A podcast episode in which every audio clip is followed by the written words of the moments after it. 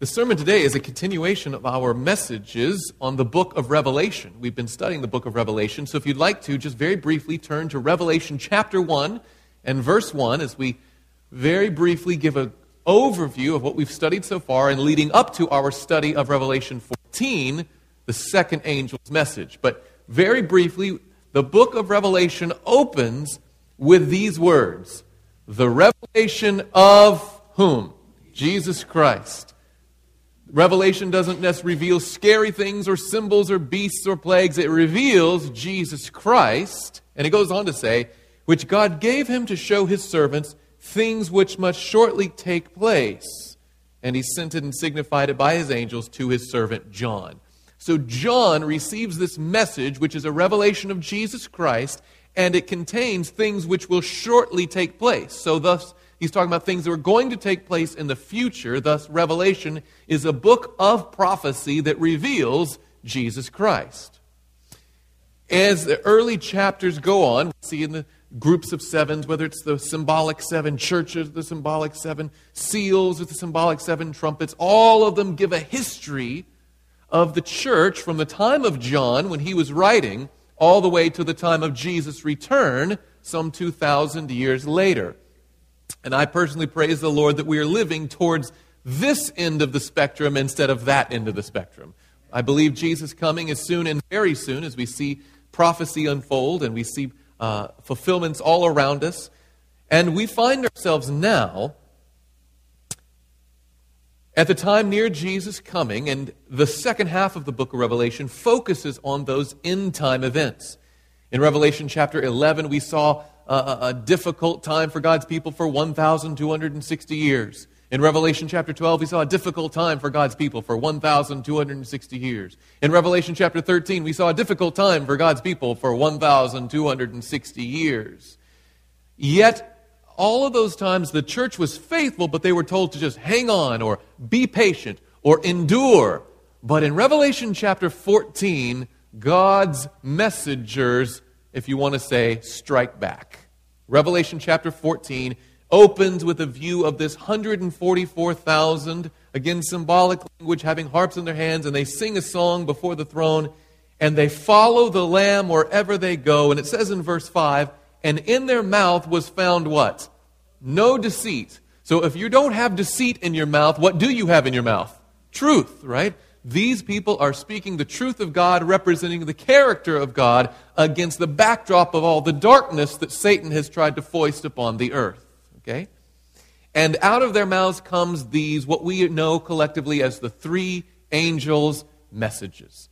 God's last warning to a world that's soon to be confronted with the coming of Jesus, these three angels' message. Last Sabbath we looked at the first angel's message, and we'll review it briefly now. Verse 6 reads, then I saw another angel fly in the midst of heaven, having the everlasting gospel to preach to those who dwell on the earth, to every nation, tribe, tongue, and people, saying with a loud voice, fear God and give glory to him, for the hour of his judgment has come, and worship him who made the heaven, the earth, the sea, and the springs of water.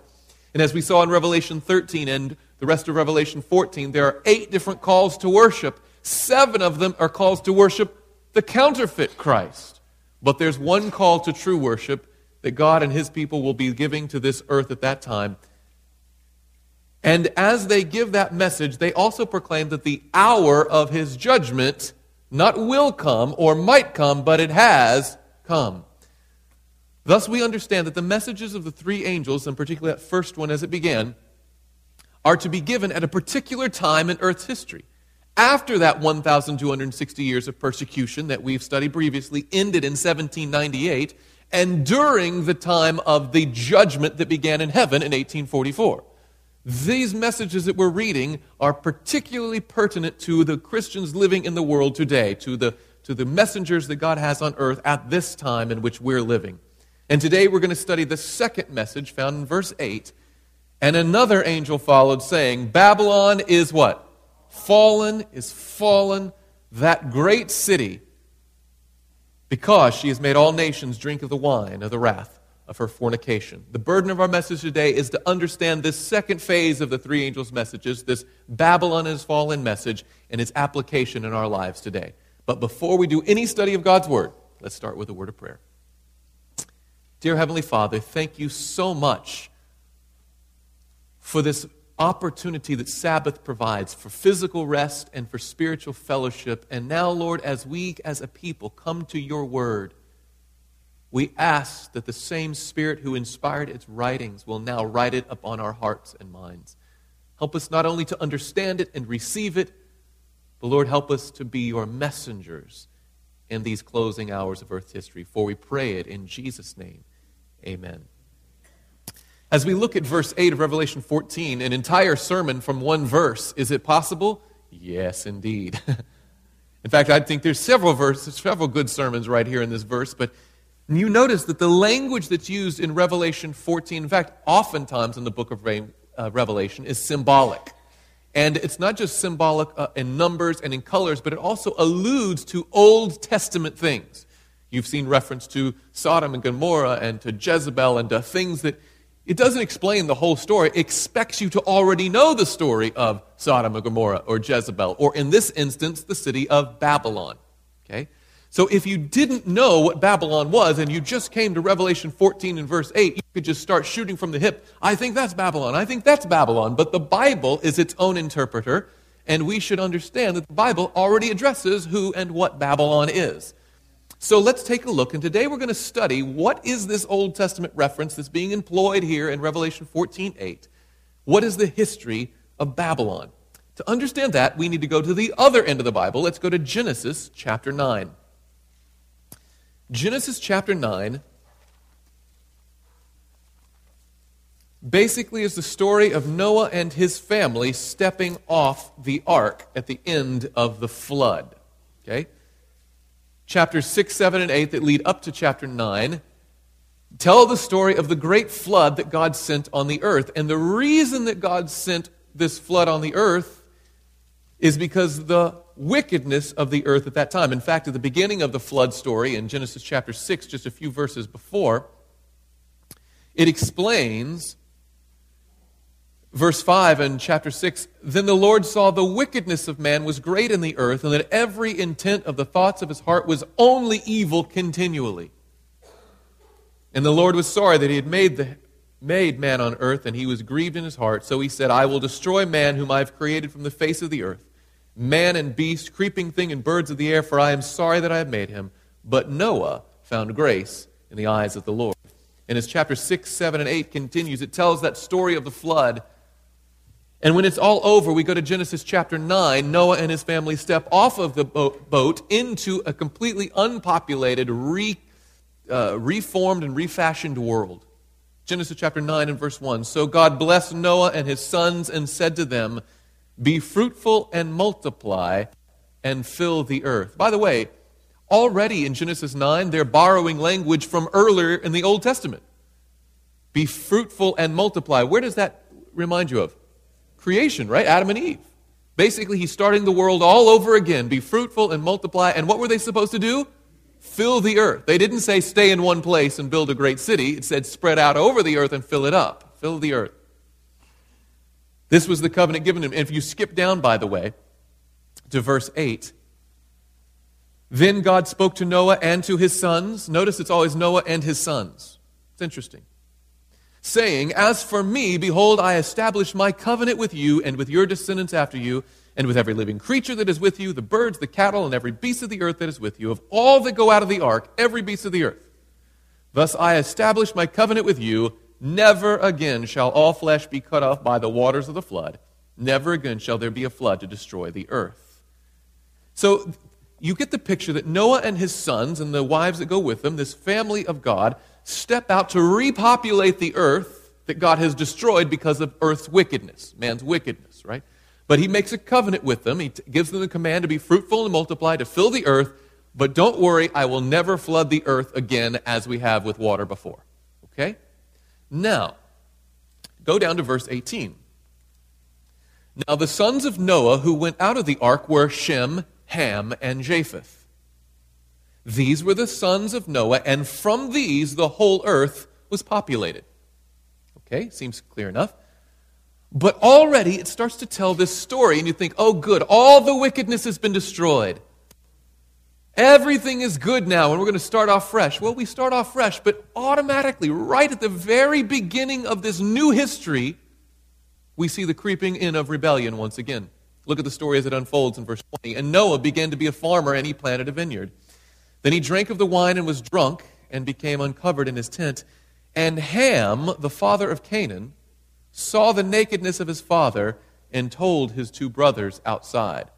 Now, the Bible doesn't give us too many details of that particular incident, but apparently it was quite immoral what Ham did.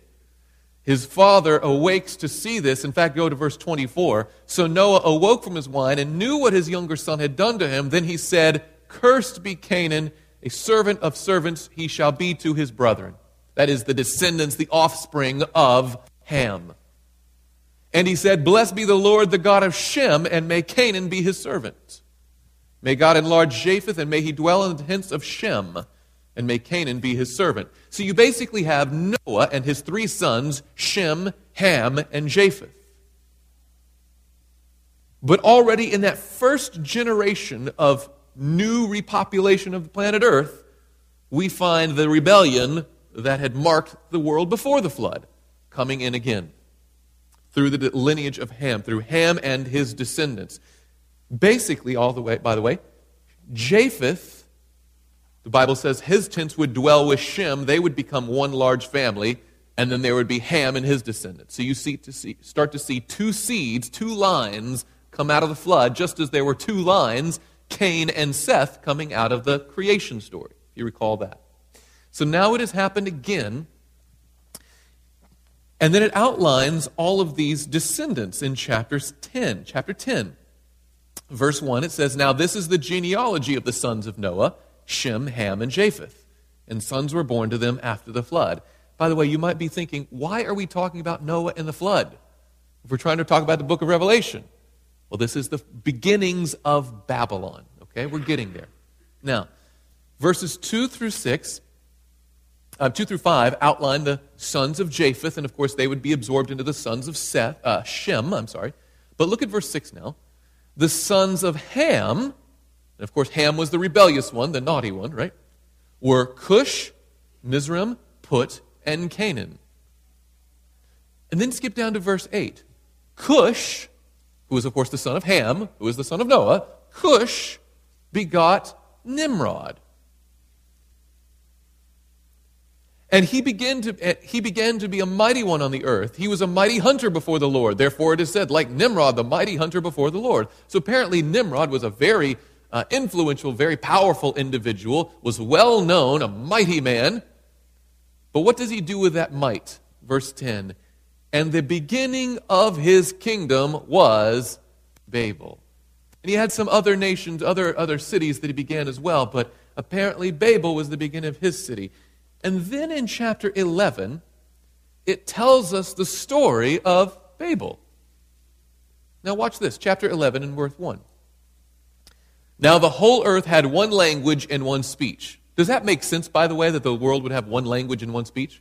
Yeah, there was one family that started it all. There's no diversification. Yeah, there's just one family, one speech, one language. Verse 2, "And it came to pass as they journeyed from the east, that they found a plain in the land of Shinar, and there they dwelt. Then they said to one another, 'Come, let us make bricks and bake them thoroughly.' They had brick for stone, and they had asphalt for mortar. And they said, 'Come, let us build ourselves.'" And we typically think build ourselves a tower, right? Because we're already, I know this story, it's the Tower of Babel. But what was their primary purpose? It was not just to build a tower. The tower was one function of it, right? They said, "Come, let us build ourselves a" what? "A city with a tower whose top is in the heavens. Let us make a name for ourselves, lest we be scattered abroad over the face of the whole earth." Well, I don't know if you noticed this, but there's a couple things contrary to the command of God in here. First of all, God had said, "Multiply and fill the earth," and they say, "Let's build a great city right here so we don't have to be scattered across the face of the earth.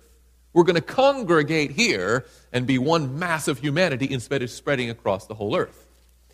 Also, they make this great tower, which happens to be waterproof, by the way, all the way up. The goal is to make it as high as the heavens, you know, to protect themselves against this flood that God had said wouldn't happen. He said, don't worry, you can go fill the whole earth. I'm not going to send a flood again. Go scatter, be my representatives, establish the new kingdom again. And they say, actually, instead of what God has said, let's congregate together, build ourselves a great city, make a name for ourselves, and have a great tower that everyone will know who we are, and we can protect ourselves from God. We will defy the God of heaven. He can send whatever flood we want, and we're going to take care of ourselves. Let's make a name for ourselves. Verse 5. But the Lord came down to see the city and the tower which the sons of men had built. Now, I know that if I were the Lord, I wouldn't have stopped with the, let's come down and investigate. I would just start executing judgment. But you'll notice that every time God executes judgment, he always investigates the facts of the matter first. Before there is an execution of divine judgment, there is always a divine investigation to ascertain the truth and to make sure everyone understands why this judgment is coming. Okay? This is a fascinating thing. It's a template that we're going to see in the book of Revelation, but we're building on it, okay? And the Lord said in verse 6, indeed, the people are one, and they all have one language, and this is what they begin to do. Now nothing that they propose to do will be withheld from them. And I love verse 7, the little linguistic irony. Come, let us go down. Remember they said, come, let us make this thing. God says, okay, come, let us go down. And there confuse their language, that they may not understand one another's speech. So the Lord scattered them abroad from there over the face of all the earth. So notice his will be done. And they ceased building the city. So Babel was this original city. It was supposed to be this megalopolis, this massive core of humanity with this tower that reaches to the heaven. And Nimrod was the leader, and it was the... And God said, oh, look what they're doing now. Basically, he saw, I believe, in the people after the flood, the same spirit that had been in the people before the flood. And he says, we need to do that. We need to scatter them abroad. So he confuses their language. And it says here, verse 9, therefore its name is called Babel, or Babel, because there the Lord confused the language of all the earth, and from there the Lord scattered them abroad over the face of all the earth. And you would assume that, oh, I guess that was the end of the story. They tried to make this great city and with this great tower, but God stopped the building of the tower, the building of the city ceased, and that was the end of it. But what we see later in the Old Testament is a revived city of Babel or Babylon. Go to the book of Daniel. Though it's much later in the Old Testament history, it's the same, by the way, it's the same geographic location, but it's the same spirit behind the first city of Babel, as it is in the renewed city of Babylon. For instance, Daniel chapter 4, here, instead of Nimrod, we have Nebuchadnezzar as the main leader. And he was a very, very proud man. The Lord had worked with him and had tried to change his heart, but he kept going back to this pride. And finally, a vision was given to him that if he did not change his ways, he was going to have a serious discipline process from the Lord. But we go to Daniel chapter 4 and verse 28. Where apparently all the things that had been prophesied about him came to pass. And it says, all this came upon King Nebuchadnezzar. At the end of the 12 months, he was walking about the royal palace of Babylon. The king spoke, saying, is not this great Babylon that I have built for a royal dwelling for my mighty power and for the honor of my majesty? So he's looking around this revived Babylon city, and he looks around and he says, is this not this great city of Babylon that I have built for my honor and glory? There's a spirit of Babylon that manifested itself in these kings. In fact, there was also a central figure like the tower previously in this Babylon. Just go back one chapter. Daniel chapter 3, the same Nebuchadnezzar, very much like the predecessor Babylon, is a great city with a great thing center to it. Chapter 3 and verse 1, Nebuchadnezzar the king made an image of gold. By the way, as we go through these Old Testament references, you'll notice language that is borrowed from those passages that's inserted in the book of Revelation. So the book of Revelation puts all of these Babylon references together in a cumulative pile, and where we're headed today at the end of the sermon. But for now, Nebuchadnezzar the king made an image of gold whose height was 60 cubits and its width 6 cubits. He set it up in the plain of Dura in the province of Babylon. And King Nebuchadnezzar sent word to gather together the satraps, the administrators, the governors, the counselors, the treasurers, the judges, the magistrates, and all the officials of the provinces to come to the dedication of the image which King Nebuchadnezzar had set up. So you see that there's a central leader, Nebuchadnezzar, the face of the organization, if you will, just like Nimrod before. Now there's a great city of Babylon, and there's this central object of honor and reverence and worship. In fact, he literally calls in all the representatives of all the nations, tribes, and tongues, and people. This is a worldwide empire, and he calls all the representatives together to that dedication ceremony of this image to King Nebuchadnezzar. Basically makes everyone, or should I say almost everyone, bow down and worship. Of course, there were the 3 Hebrew worthies who refused to bow down and worship, and they stood for the right, though the heavens fall. Now, what's fascinating about this Babylon is it was stopped just like the earlier version of Babylon. Go now to Daniel chapter 5. By the way, Daniel chapter 4 is written just to show what God can do with stubborn, hard-hearted people. He'll work with them and push them and prod them and whack them upside the head with a 2x4 if he needs to, but he wants to give them every opportunity to repent. And I believe with all of my heart that we're going to see Nebuchadnezzar once again in the resurrection of the faithful instead of the resurrection of the wicked. But Daniel chapter 5, a new king is on the throne of Babylon, and notice what the scripture reads there in chapter 5 and verse 1. Belshazzar the king made a great feast for 1,000 of his lords and drank wine in the presence of the 1,000. Notice that wine is always involved here, and there's this great city, and all the different things that Revelation is mentioning we're unpacking here in Old Testament history. Belshazzar the king made a great feast for 1,000 of his lords and drank wine in the presence of the 1,000. While he tasted the wine, Belshazzar gave the command to bring the gold and silver vessels which his father Nebuchadnezzar had taken from the temple which had been in Jerusalem, that the king and his lords and his wives and his concubines might drink from them. Then they brought the gold vessels that had been taken from the treasure house of God, which had been in Jerusalem, and the king and his lords and his wives and his concubines drank from them. Notice that there's Babylon as a city with the king leading out, having people drink wine during this fornicating feast. Okay, all the elements of Revelation 14, verse 8 are here in history. But it says in verse 5, in the same hour the fingers of a man's hand appeared and wrote opposite the lampstand on the plaster of the wall of the king's palace, and the king saw part of the hand that wrote. And I'm guessing that's the moment that the party changed. Right? I don't know how drunk you'd have to be, but to not notice the big hand writing on the plaster of the wall. Notice, in fact, verse 6, then the king's countenance, what? Changed. Yes, things got real, right? And his thoughts troubled him, I bet, so that the joints of his hips were loosened and his knees knocked against each other.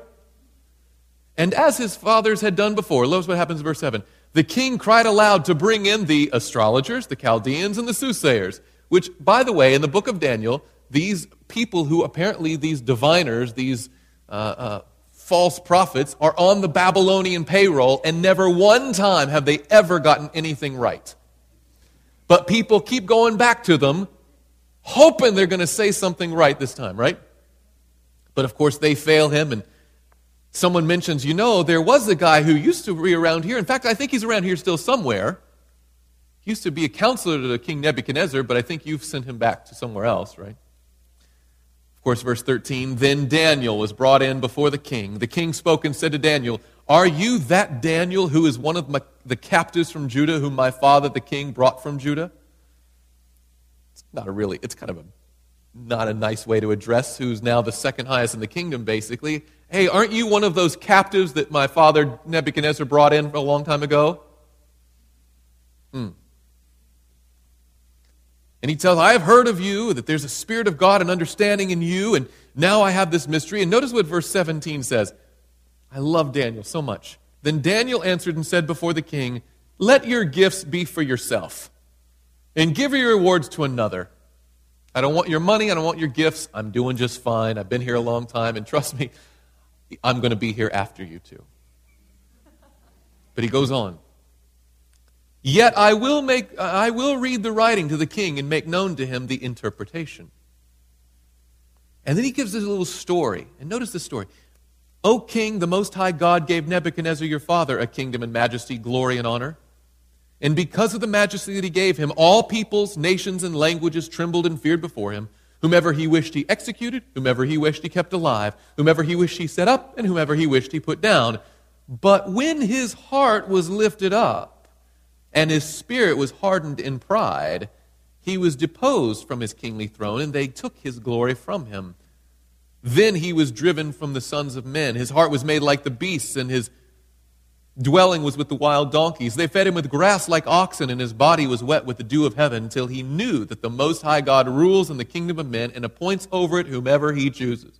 So he basically, in a few verses there, recaps the story of Nebuchadnezzar and says, you know what happened. In fact, he specifically says in verse 22, but you, his son Belshazzar, have not humbled your heart, although you knew all this.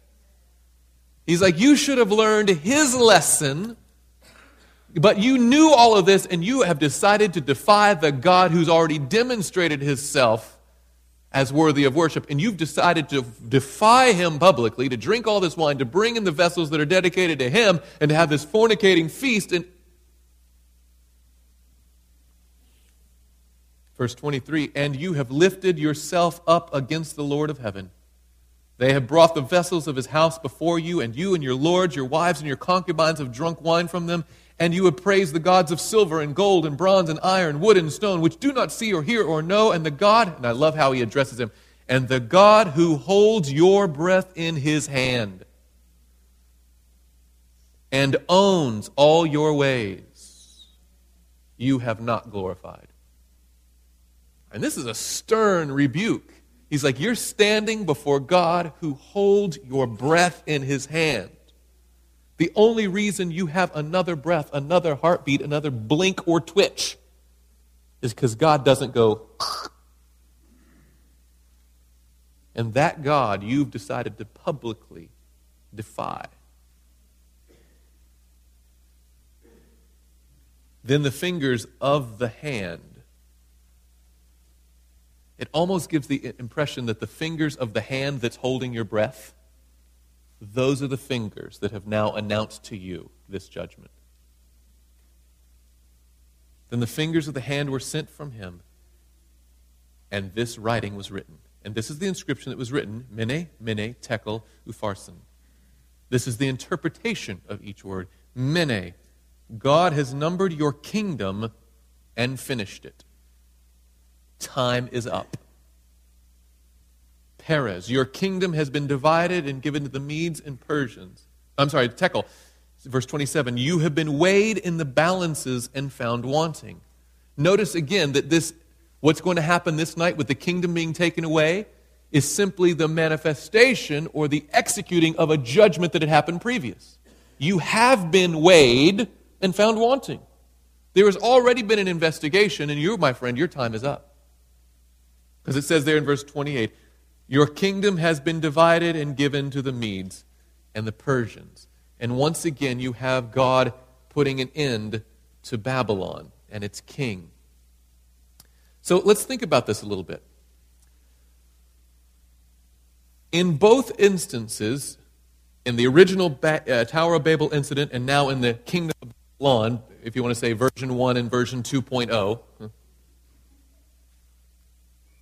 a type of monument is established to man's glory instead of God's, to be honored by all the people. Okay, some central thing is set up to be honored and revered and worshipped in the place of God. Also, in both instances, God reviews the evidence against Babylon. I'm going to come down and I'm going to see for myself. I'm going to weigh it in the balances. I'm going to think it through. I'm going to evaluate before I execute judgment. There's an investigative phase of judgment before the executive phase of judgment. Is that clear? Then God executes justice according to the findings of the investigation. What he finds out, he verifies, and then executes because of. Now, fascinating. All of this Old Testament history of Babylon, the New Testament writers, as God gives them inspiration through his Holy Spirit, and they look to the coming of Jesus, apparently they see in God's people again a third incarnation, if you will, of Babylon. They see Babylon coming again. And notice again in the Old Testament, Babylon started, its very nexus was way back in the time of Noah. And from that point on, it wasn't full-blown, it wasn't immediate, but that spirit of Babylon grew and grew and grew, and it manifests itself, and it built a city, and then it built an image, and it made everyone worship, and God had to do an investigation and then execute judgment. That whole process started in the time of Noah. And you see the same thing prophesied to happen after the time of Jesus with the early Christian church. Go to 2 Thessalonians, if you would, please. 2 Thessalonians, as the writers of prophecy look forward to the coming of Jesus, notice that there's a warning about this Babylon, or an antichrist power that would be coming up in the world. And notice how it would come up, from where it would come up. Notice all the parallels that we're going to see. 2 Thessalonians chapter 2 and verse 1. Now, not to be flippant, but 2 Thessalonians is obviously not his first address to the Thessalonian people, yes? He had 1 Thessalonians. And if you recall, if you've ever been to a funeral in a Seventh-day Adventist church, you're going to read from 1 Thessalonians chapter 4, where he says, "Brethren, I do not want you to be ignorant about those who have fallen asleep," right? And he starts describing the coming of Jesus. "For the Jesus will come, and the dead in Christ will rise first." And you know those passages very well. That was in 1 Thessalonians. So Paul has already told them about the coming of the Lord. But now in 2 Thessalonians chapter 2 and verse 1, notice what he writes. He said, "Now, brethren, concerning the coming of our Lord Jesus Christ and our gathering to him," again, clearly this reference to the second coming, "we ask you not to be soon shaken in mind or troubled, either by spirit or by word or by letter, as if from us, as though the day of Christ had come." Now, he believes that Jesus is coming, does he not? Of course. But he's like, it's not now. Don't even, if someone says, "By the way, I got this from Paul." No, you didn't. And if I ever say it to you, I'm out of my mind, disregard me, right? Even if an angel comes from heaven, you cannot change this prophetic history that God has said is going to come. So he says here, "Let no one deceive you." Now notice carefully verse 3. "Let no one deceive you by any means, for that day will not come." Praise the Lord, there's no period there. There is a day coming, amen? Yes, but something has to happen first, right? "For the day of the Lord will not come unless the falling away comes first, and the man of sin is revealed, the son of perdition." Now, a little added information here. Son of perdition is only used twice in the Scriptures. Once here in 2 Thessalonians chapter 2, and the other time by Jesus himself in John chapter 17. When he's praying to his Father, he says at the close of his ministry, "Father, I've kept all those you have given me, except for one, that son of perdition." And he was talking about his disciples, right? And he wasn't talking about Peter, even though he had a loud mouth. And he wasn't talking about Thomas, even though he was doubting. Who was he talking about as the son of perdition? Judas Iscariot, right?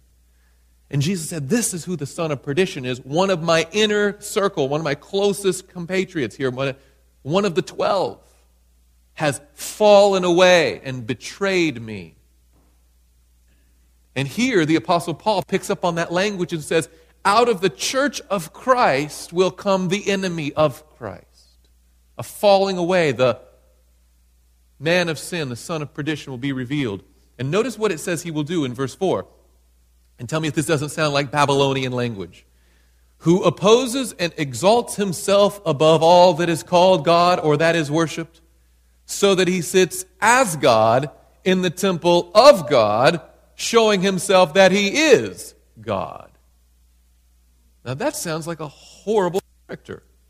And he says the day of Christ, the coming of Christ, will not come unless this is revealed, unless this comes to fruition, unless this is seen. Now, notice what he says in verse 5. Do you not remember that when I was still with you, I told you these things? Clearly, is this the first time he's gone over this material? No. And we have the evidence of that in 1 Thessalonians. He already told them about the coming of the Lord, but he said, apparently some of you have forgotten what I told you, right? So he's going over this again, now in verse 6. And now you know what is restraining, that he, that is this man of sin, son of perdition, may be revealed in his own what? Time.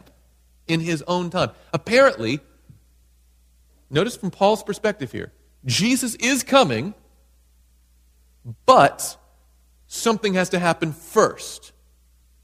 A falling away from the church, a splitting off here, a man of sin, a son of perdition, a Judas Iscariot type figure, will arise from within the church at an appointed time. But he can't arise yet because, according to Paul, there's something restraining him, something holding him back. Let's again in verse 6. And now you know what is restraining, that he may be revealed in his own time. And then notice this, verse 7. For the mystery of lawlessness is what? Already at work. Now, it hasn't formalized into a system or a structure, and it hasn't built a great tower or an image for the world to bow down and worship, but it's already stirring. There's a spirit of antichrist, of lawlessness. It's already at work, Paul says. Only he who now restrains will do so until he is taken out of the way. Apparently something was withholding this complete maturing of this. But it says in verse 8, and when the lawless one will be revealed, and then the lawless one will be revealed, whom the Lord will consume with the breath of his mouth and destroy with the what? The brightness of his coming. So notice from Paul's perspective, Jesus is coming, but even already in the earliest stages of the Christian church, there's a spirit of lawlessness already at work. Something's restraining it, and I believe that's the imperial power of Rome. Okay, pagan Rome is still in place at the time of the writing of Paul, but he says someday that's going to move, and it's give opportunity for this Babylon to reestablish itself. And it won't be Nimrod this time, and it won't be Nebuchadnezzar, but there will be a stern-faced king, as Daniel talks about, or a little horn with eyes and a mouth that speak pompous words against the Most High, will think to change the times and laws, and will persecute the people of God for a time, times, and half a time. Okay? Which, by the way, that time, times, and half a time, as we've mentioned before, is the most often mentioned time prophecy in all the Bible. Time, times, and half a time. It's known as time, times, and half a time. It's known as 42 months. It's known as 1,260 days. But the mathematics of them all add up to 1,260 years of this rule, persecuting power over God's people. Fascinating. Fascinating. So what we see is a falling away among God's own people prophesied in the earliest days of the church. That falling away would begin in the early church, but it would grow after given an opportunity to mature and reach its height during the 1,260 years, which we've already covered, begins in 538 AD and ends in 1798 AD. Though this Antichrist Babylon, or the papacy of the Roman church, would receive a deadly wound, it would revive even stronger than ever. By the way, are we living before or after 1798? After. If there's anyone not sure about that, we are long past 1798. We're not in the time of the deadly wound. We're in the time when that wound is being healed. Getting stronger and stronger, this Antichrist power, for the last final pushes of Earth's history. As we studied already in Revelation chapter 13, and if you missed those messages, they're available on CD or on the internet. Go back and listen to them. At that time of this revived Babylon, it would use the strength of another nation, the United States of America, to establish a memorial to Babylon's greatness. This time not a tower, and this time not an image of gold, but this time an image to the beast. That everyone on earth would be required to honor upon pain of death. Fascinating. By the way, we see this again in Revelation. We saw it in Revelation 13 already. We've studied that. If we skip ahead to Revelation chapter 17, you see mention of Babylon again. Chapter 17 and verse 1, again looking at end-time events, and the book of Revelation pools all of those Babylon references from the Old Testament and gives them an end-time significance. Revelation 17 and verse 1, "Then one of the seven angels who had the seven bowls and came and talked with me, saying to me, 'Come, I will show you the judgment of the great harlot who sits on many waters, with whom the kings of the earth have committed fornication, and the inhabitants of the earth were made drunk with the wine of her fornication.'" Sounds exactly like Revelation 14 verse 8, the second angel's message, and it's using the same language from the fall of Babylon in Daniel chapter 5. "So he carried me away in the spirit into the wilderness, and I saw a woman sitting on a scarlet beast, which was full of names of blasphemy, having 7 heads and 10 horns." And of course, in Bible prophecy, the woman always represents the church, right? "The woman was arrayed in purple and scarlet and adorned with gold and precious stones and pearls, having in her hand a golden cup full of abominations and the filthiness of her fornication. And on her forehead a name was written, Mystery, Babylon the Great, the mother of harlots." By the way, apparently her offspring are no good either. "And of the abominations of the earth. I saw the woman drunk with the blood of the saints and with the blood of the martyrs of Jesus, and when I saw her, I marveled with great amazement." He's shown prophetically this modern-day Babylon, this after-Christ Babylon. And he was astonished that, notice, it was persecuting the saints of God, though it was doing it in the name of God, claiming to be God in the temple of God. But we go back to Revelation 14, and apparently, at the height of his power, when it's making all the world wander after the beast and worship the image of the beast and receive the mark of the beast, at that time, there's going to be this group of people who have the audacity to stand up and say with a loud voice, Babylon is what? Fallen. So by all appearances, it looks like everybody in the world is wandering after the beast and receiving the image of the beast and going after the mark of the beast and blah, blah, blah, blah, blah. And the beast seems to be unstoppable, and yet there's this group of people who stand up and say, hey, that's a house of cards. It's all fallen.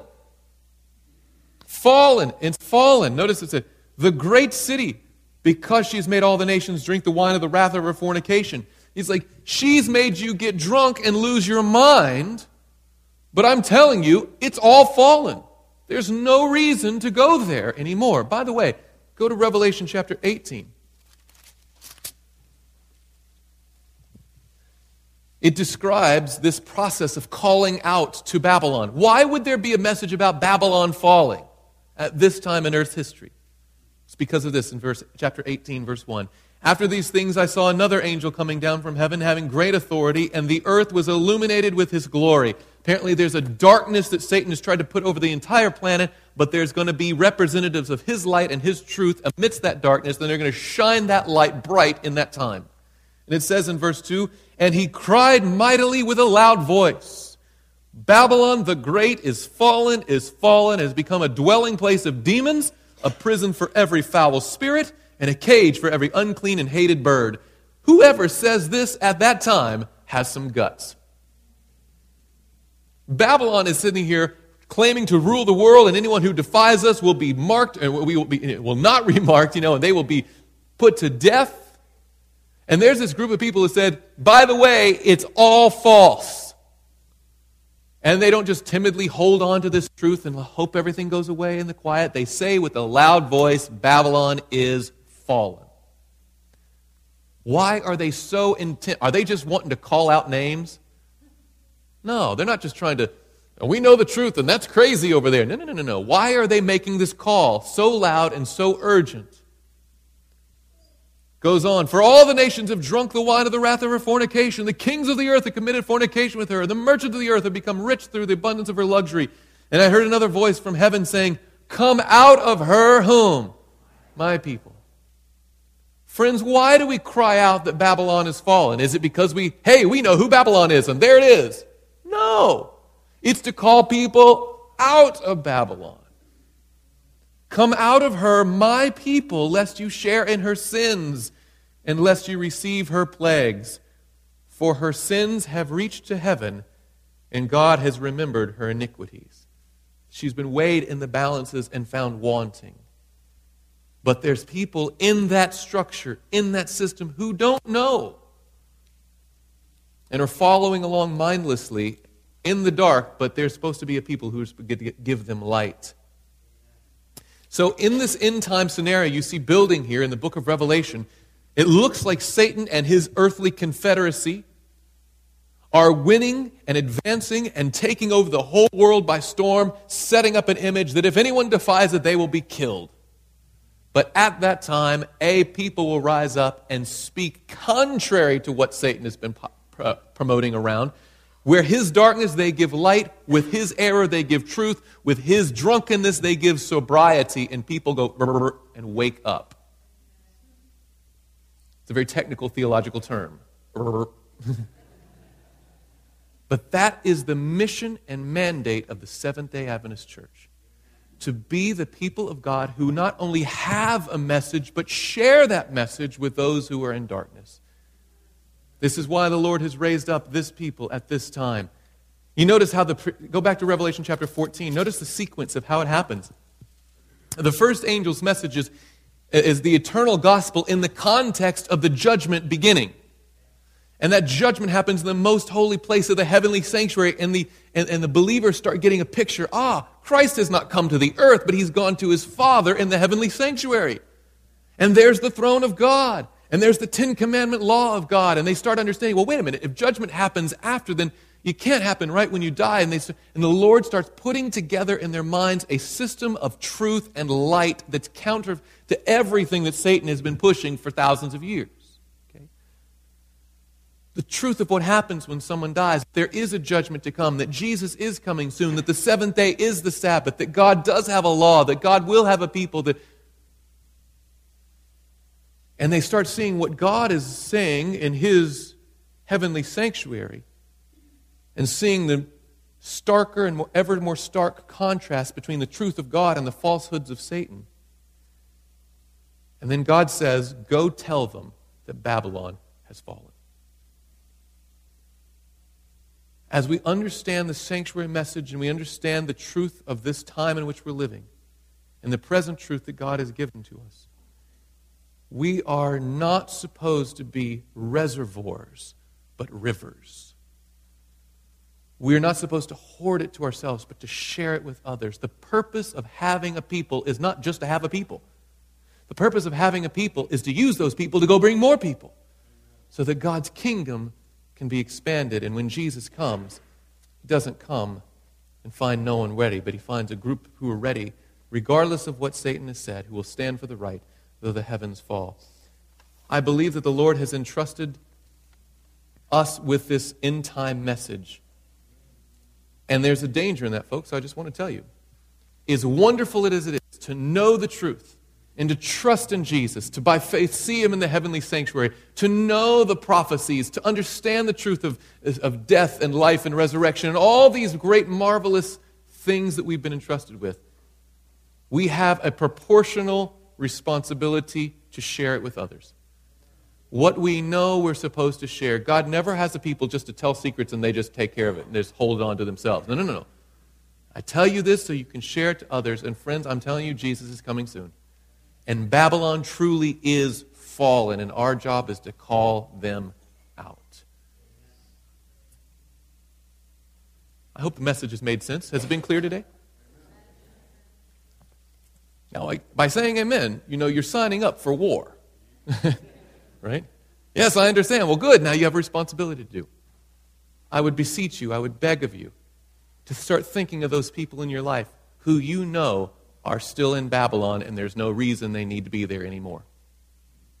Who you understand, they don't understand. And you have a message that would change their lives, that would open their eyes, that would let them breathe fresh air for the first time in their lives. Think about those people. And don't just think about them in a, look at there they go. Strategically think about them. Lord, how can I win them? How can we reach them? Put it down on a piece of paper. Think about your friends, your families, your neighbors. I'm guilty of it too. There are neighbors that should know what I know, and they don't yet. Ask the Lord for wisdom. Lord, how can I get that flashlight of truth into the darkness of their hearts? How can I do it? But this is the message we've been given. This is the mission that we have. The Lord is going to pour out showers of blessings. I don't doubt it, but he wants to use us as those vehicles. So I would urge you, beseech of you, please think of those people. Think of how to reach them. Prayerfully ask the Lord how to do it. Attend the training. Any opportunity you have to learn how to better be a witness for Jesus, because I don't know about you, but I'm ready for Babylon to completely fall and Jesus to come. And this is our job. Let us be the showers of blessing this world, this parched, dry land needs to hear. Amen? This media was brought to you by Audioverse, a website dedicated to spreading God's Word through free sermon audio and much more. If you would like to know more about Audioverse, or if you would like to listen to more sermons, please visit www.audioverse.org.